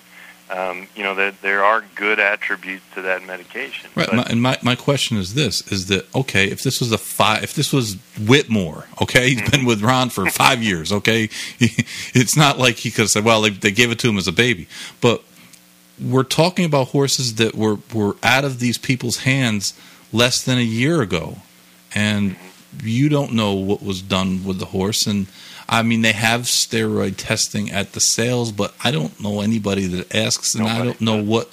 Um, I don't know what the, the, the their method of testing is. Anyways, it certainly isn't follicle testing. And- no, it's not. I mean, the, the, the most utilized hair sampling is done by the AQHA because of their their mission to eradicate the use of clenbuterol. And and and I think it's important for all your audience to know you can't test every medication in a hair follicle, right? It's it's Mhm. mainly well, I don't want to say because again, I'm not a vet, I'm not a scientist, but not every medication can be tested in a hair follicle. And and one of the things that I've advocated for, if if everybody's really concerned about bisphosphonates, um, but that was told to me you, they can't test for that in hair. But a steroid, a clenbuterol, um, those types of things can. And and again, I, I go back to that limit of detection level, um, and it could be a laboratory, it could be blood or urine, it could be hair. You know, at, at what point are you going to say this actually has an effect on the horse? Because yeah, I mean, think about it. If if if he'd claimed that horse the year before, and all of a sudden he's in the breed in the Breeders' Cup, right? And Mhm. and you had no control over that horse, or even you know how it was raised necessarily, and boom, you have this. And, to me, that's that's not a fair adjudication of of a problem because if you're finding it in hair samples and it's not in blood and urine, I, I don't think there's a scientist that can look you dead in the eye and say that it doesn't, or that it does have an effect on the horse right now. I mean, that's why I'm so adamant about the out of competition rules. You know, I'm not against out of competition testing. Actually, I'm very much for it. The HBPA is for out of competition testing for prohibited substances. But if you if you give a filly ace after she comes back from a race and they pull it and you have an eighth overage, you know, you're you're you're in violation. Or if you have a layup right now, the way some of the rules read, and you're training at a training center and you haven't entered into a race and they decide and you have a quote unquote bute overage, you know, there's a violation. So Yeah. we've we've maintained that we are very much for out of competition testing with the next sentence being but for for prohibited substances. You Right, can't, exactly. You can't do that. So exactly. um, but yeah, I, I I think that there are so many that. Um, well, let me give you an example. I started working with a gentleman named Ted Schultz. Ted Schultz actually did his PhD at Gluck, um, but he's now in the human world, and he's um, what's called the director of medical uh, examiner or medical officer um, for the Department of Defense, the Department of Transportation. Basically, his job is to look at violations and set screening limits in the human world. So one of my favorite stories from him is that if you'll remember a few years back when there was a methamphetamine at Keeneland, the horse belonged to Bourbon Lane Stables and was trained by Kellen Gorder. Mm-hmm. Um, the level that that horse had in its system or tested positive for was was below the level that a human commercial pilot could have in his system, his or her system, and still fly a plane. And that's when I really started getting my eyes open to what a screening limit means, and that's a logical, and you hear it all the time, common sense level. Yes, we don't have the money to fund a study that can tell you emphatically that at this level methamphetamine does or doesn't affect a racehorse. But we do have some common sense levels.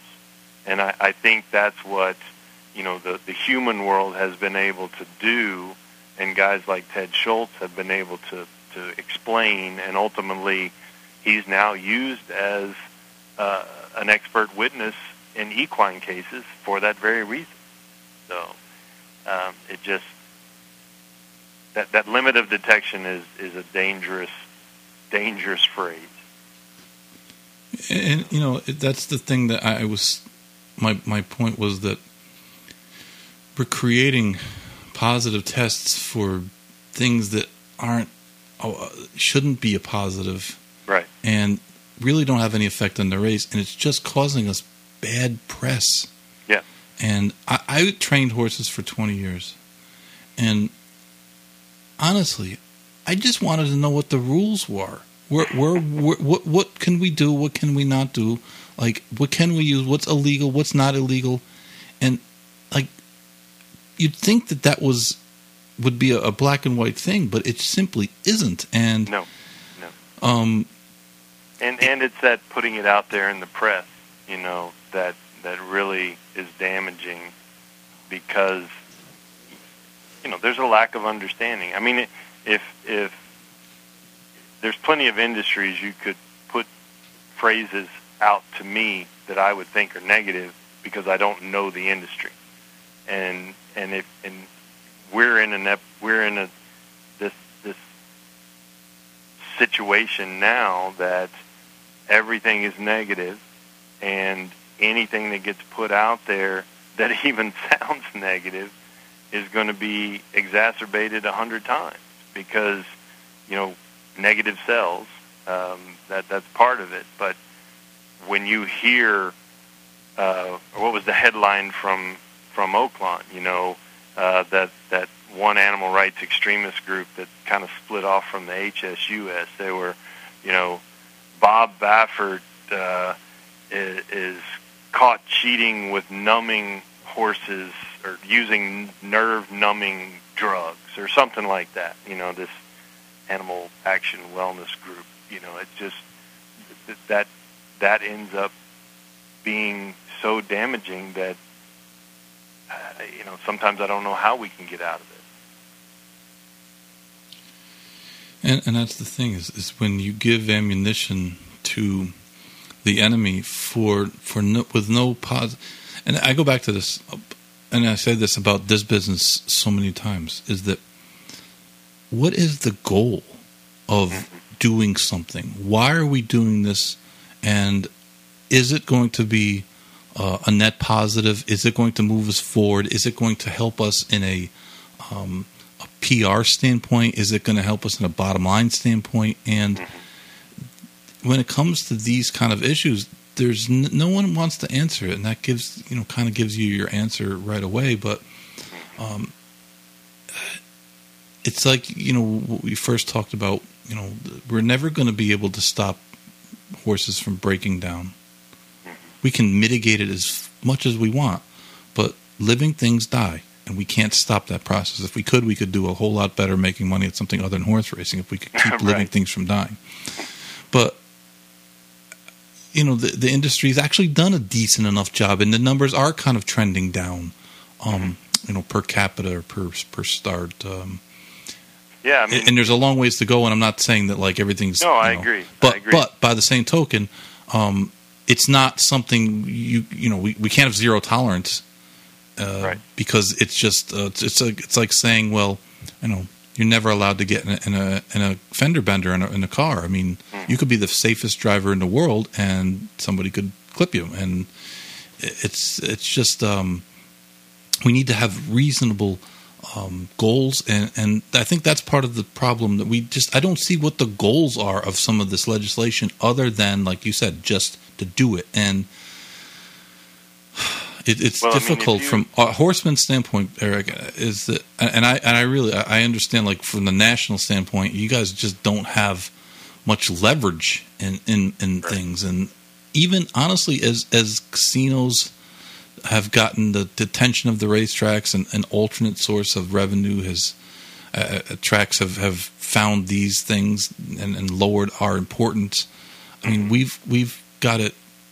Um, you know, we've lost a lot of leverage in it. We're not the only game in town for the tracks, and uh, Right, right. and I think people have to understand that too. I, I see, I, I've seen where people complain about the um, the simulcast uh, percentages and things like that, and it's like, oh, well, the horsemen should negotiate better, and it's like, come on, you know, like what are we going to do? Oh, we're going to go on strike? How's that going to work out? You know, that's not going to work out. You, you you literally, and the tracks know that we we can't. This isn't 1980 where um, the only legalized gambling is is us and a couple states have. Uh, um, uh, lotteries and you know Vegas and Atlantic City have casino wagering and, and nobody else has anything and, and we can control the narrative and and it, we're kind of um, you know we're we're powerless and, and believe me as being on a horseman's board of a horseman's group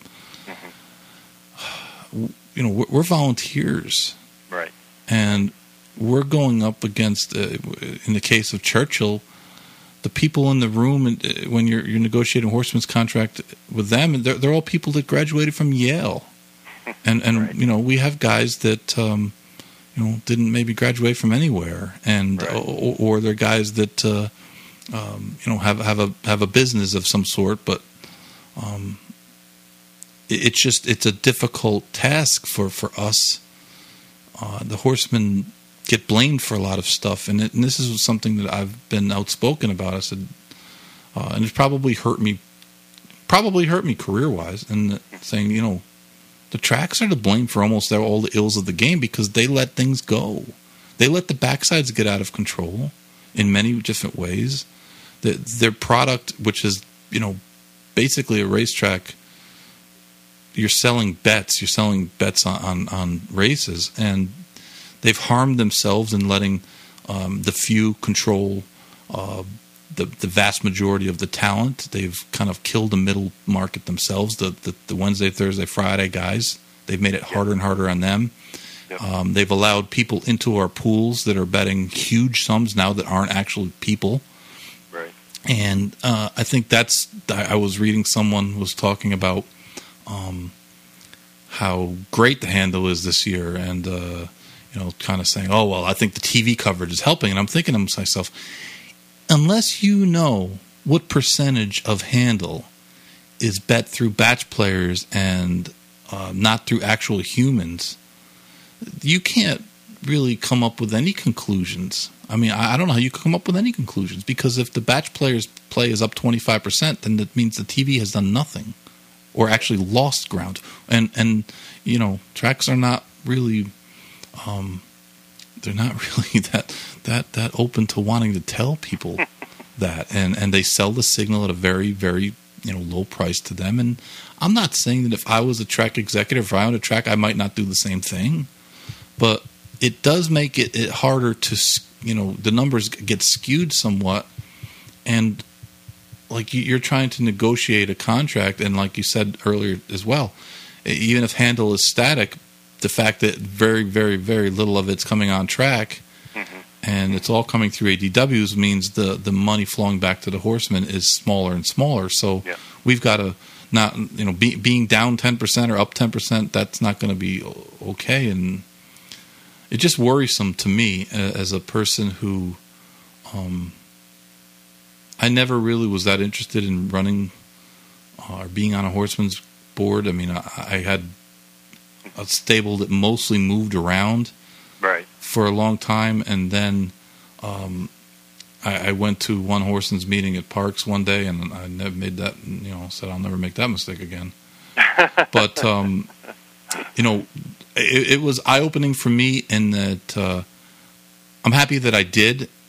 Um, a couple friends of mine down here who are on the board kind of convinced me to do it, and, and I did my three years, and I found out a lot about um, about how tracks operate, um, a little bit more about how the sausage is made, Yeah. and one of the things I one of the, one of the takeaways, and, and and I've talked to people in horsemen's groups all over the place, and management at a lot of different places, at thoroughbreds and and and harness, and we used to. I used to think that, and maybe I, I was just naive, that there was a grand plan, that uh, the reasons that things were done for reasons and and uh, you know this is hey this is step A step B step C step D and you know it may look like it's not a great idea now but you know once this happens and that happens. And then I've kind of found out that none of that is true and that everything is just kind of reactionary. And the only group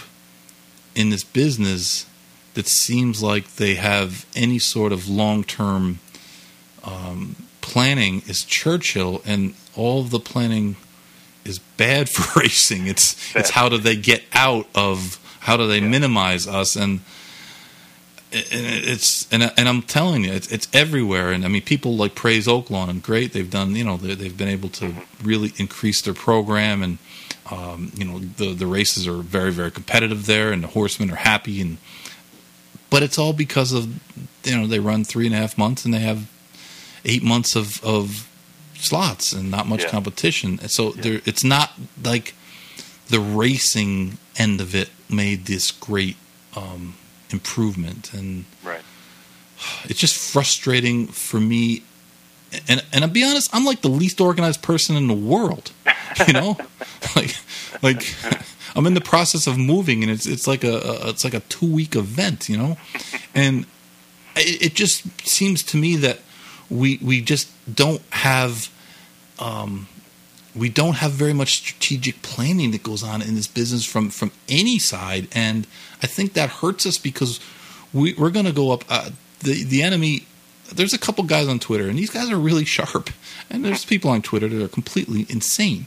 But there are some guys that, that, that see things in a little different, uh, you know, through a different prism than I do, and and and uh, you would because we're in the industry and, and you know this is our view and uh, it's interesting to see because almost to a man they say, listen, you guys are screwing up.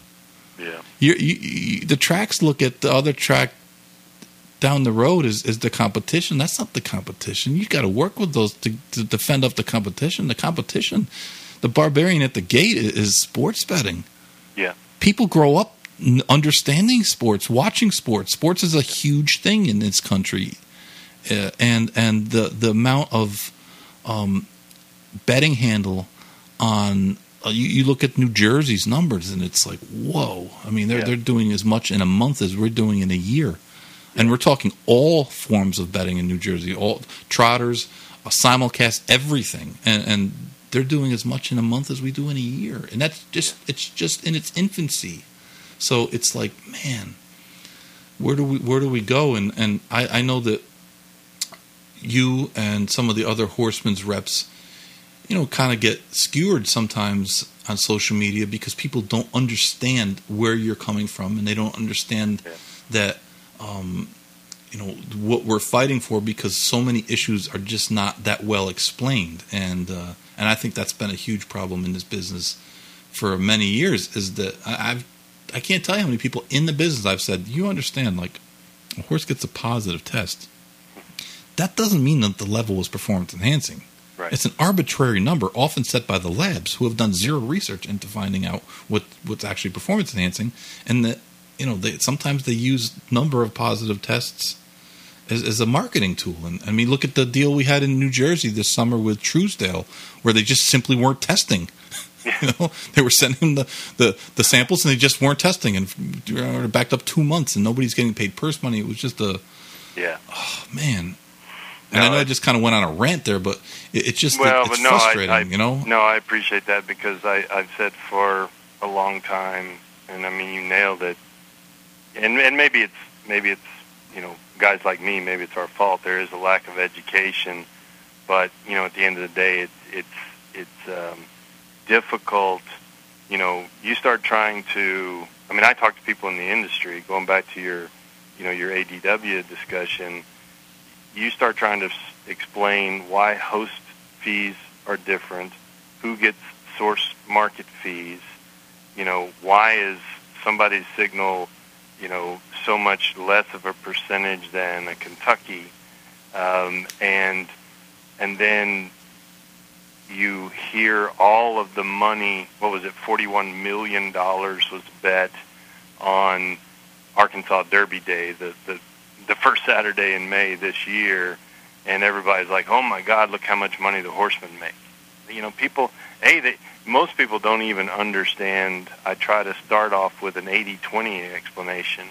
You know, don't don't try to explain blended takeout, but if you just start with 80% of the dollar goes back to the better, and 20% is what we all, everybody else in the industry has to live on. I mean, that gets some wide eyes right there, right? But then you start trying to make people understand or at least explain percentages aren't the same. You know, you said it, you know, the on-track handle, you know, maybe a track gets, you know, 9% back to the purse account, but an ADW wager, you're lucky to get 3%, even if it's the same $2 across. You know, it's, you know, trying to explain those nuances and then then going to okay, well this track gives away three hundred thousand dollars a day, whereas this track only gives a hundred thousand dollars a day. You bet that much money at their racetrack, yes, the horsemen are going to actually make some money, or the purse account is going to make money. So it, it's a very difficult thing to explain to most people, and and you know even with the medication issues, trying to explain what is um, you know a level that is considered performance enhancing, um, or just ex- simply trying to explain what the controlled therapeutic substance list is. You know these these are legal medications, and it, it gets frustrating at times. But you know for I guess a number of years now I've tried. It's just difficult, especially when most of our media is controlled by another narrative that, that maybe wants different things, right? So there's there's very few, um, you know, good platforms such as yourself and Steve Byk and and Mike Penna and you know some of those that are quote unquote independent, and that's why I love the TDN. I mean, they they put it out both sides, you know, um, and it's it's. Uh, uh, it gets frustrating but a bit overwhelming to try to explain our way out of things and you know maybe that is our fault. Maybe you know I think the industry had the right thought way back when when the NTRA was created to be the PR arm. You know I mean I thought that was an exciting time for the industry because that was going to be our first opportunity to really push the sport in a direction that got into the you know the common household. And and what happened? It got essentially ramrodded by those who that didn't fit their agenda. Um, and then now you know it is what it is. Um, but uh, it it gets difficult to be a horseman's representative group you know especially on the affiliate level and the national level. You know people don't even understand that it's an elected body. You know I've I, I, I try not to fight on Twitter anymore, but I've I've often made the comment of if you don't like it, then go to the polls or run yourself, and then you'll find out. As you mentioned, there's a lot of sausage that nobody knows how it gets made. It just it just appears, um, but then when they realize how it gets made, they don't want any part of it. Eric, tell people how, many people work in your office, National HBPA. Um, I have one full-time employee. That's me, and I have two part-time employees, And, and, and they're is- excellent. And this is this is what I try to explain to people. Yeah. Churchill Downs has ten times as many interns as you have uh, part-time people. Yeah. Um, the Stronach Group, uh, the NYRA, um, these the Jockey Club itself, which unfortunately seems like they they often pit themselves as the enemy to the the horsemen hmm for reasons that I, I don't understand. Don't because you know one of the things that people forget about horsemen's groups is that the vast majority of members of horsemen's groups are owners, not trainers. There's only Seventy percent of my demographic, and people drop their mouth because you know you know very well. They always say, "Oh, that's the trainers group," right? And it, we've I did a demographic study in 2015 with the University of Arizona, and 70% of our membership is only licensed as an owner. You know, and then you have 20% that's an owner trainer, and only 10% that are only a trainer. You know, and, and so no, most people don't understand that. Right, and, and and it's it's like often I, I wind up trying to explain to people you you don't understand that we're going up against big corporations, big organizations of really wealthy people, hmm and often it's just volunteers.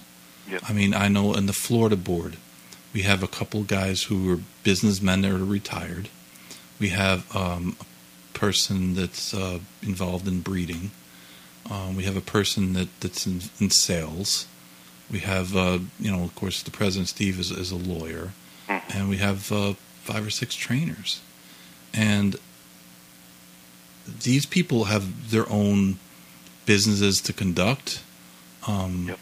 and they, they they're not full time. Uh, you know, they're on the board, but you know, we try to meet once a month and, and get things done. And, and of course, you know, there's there's Zoom meetings and there's committees and things like that. But but the, I guess the point is that we're we're going up against well funded.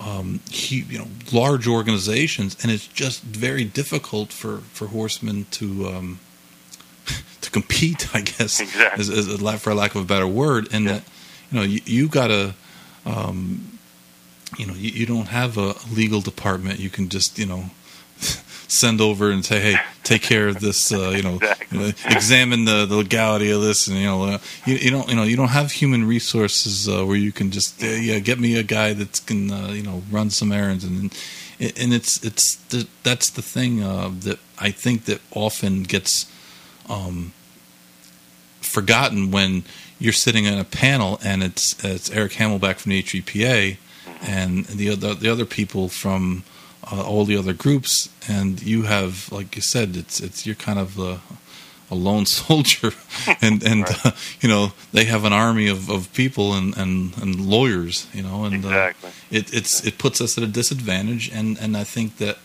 um, as the game in the world has gotten more complicated, we've we've lost, and, and it's not that any, it's just the way things are structured that. Um, you know, we we don't. Uh, the Florida HBPA is a very well funded organization because we have 51 weeks of racing. The handle here is is is you know great. The um, most of the the the purse money is derived is from handle. It's it's kind of an old fashioned thing, and we're you know we'll be losing money from uh, from Calder relatively soon too. It Yeah. seems like, but uh, even so, it's not as though um, there, there's uh, one executive at, at Churchill Downs makes five times what our entire budget is. One guy Exactly. who might not even be involved in the in negotiating of, of these things. Exactly. So it's uh, it's it's a tough it's a tough it's an uphill battle for us. And uh, Erica, I do appreciate you coming on and um,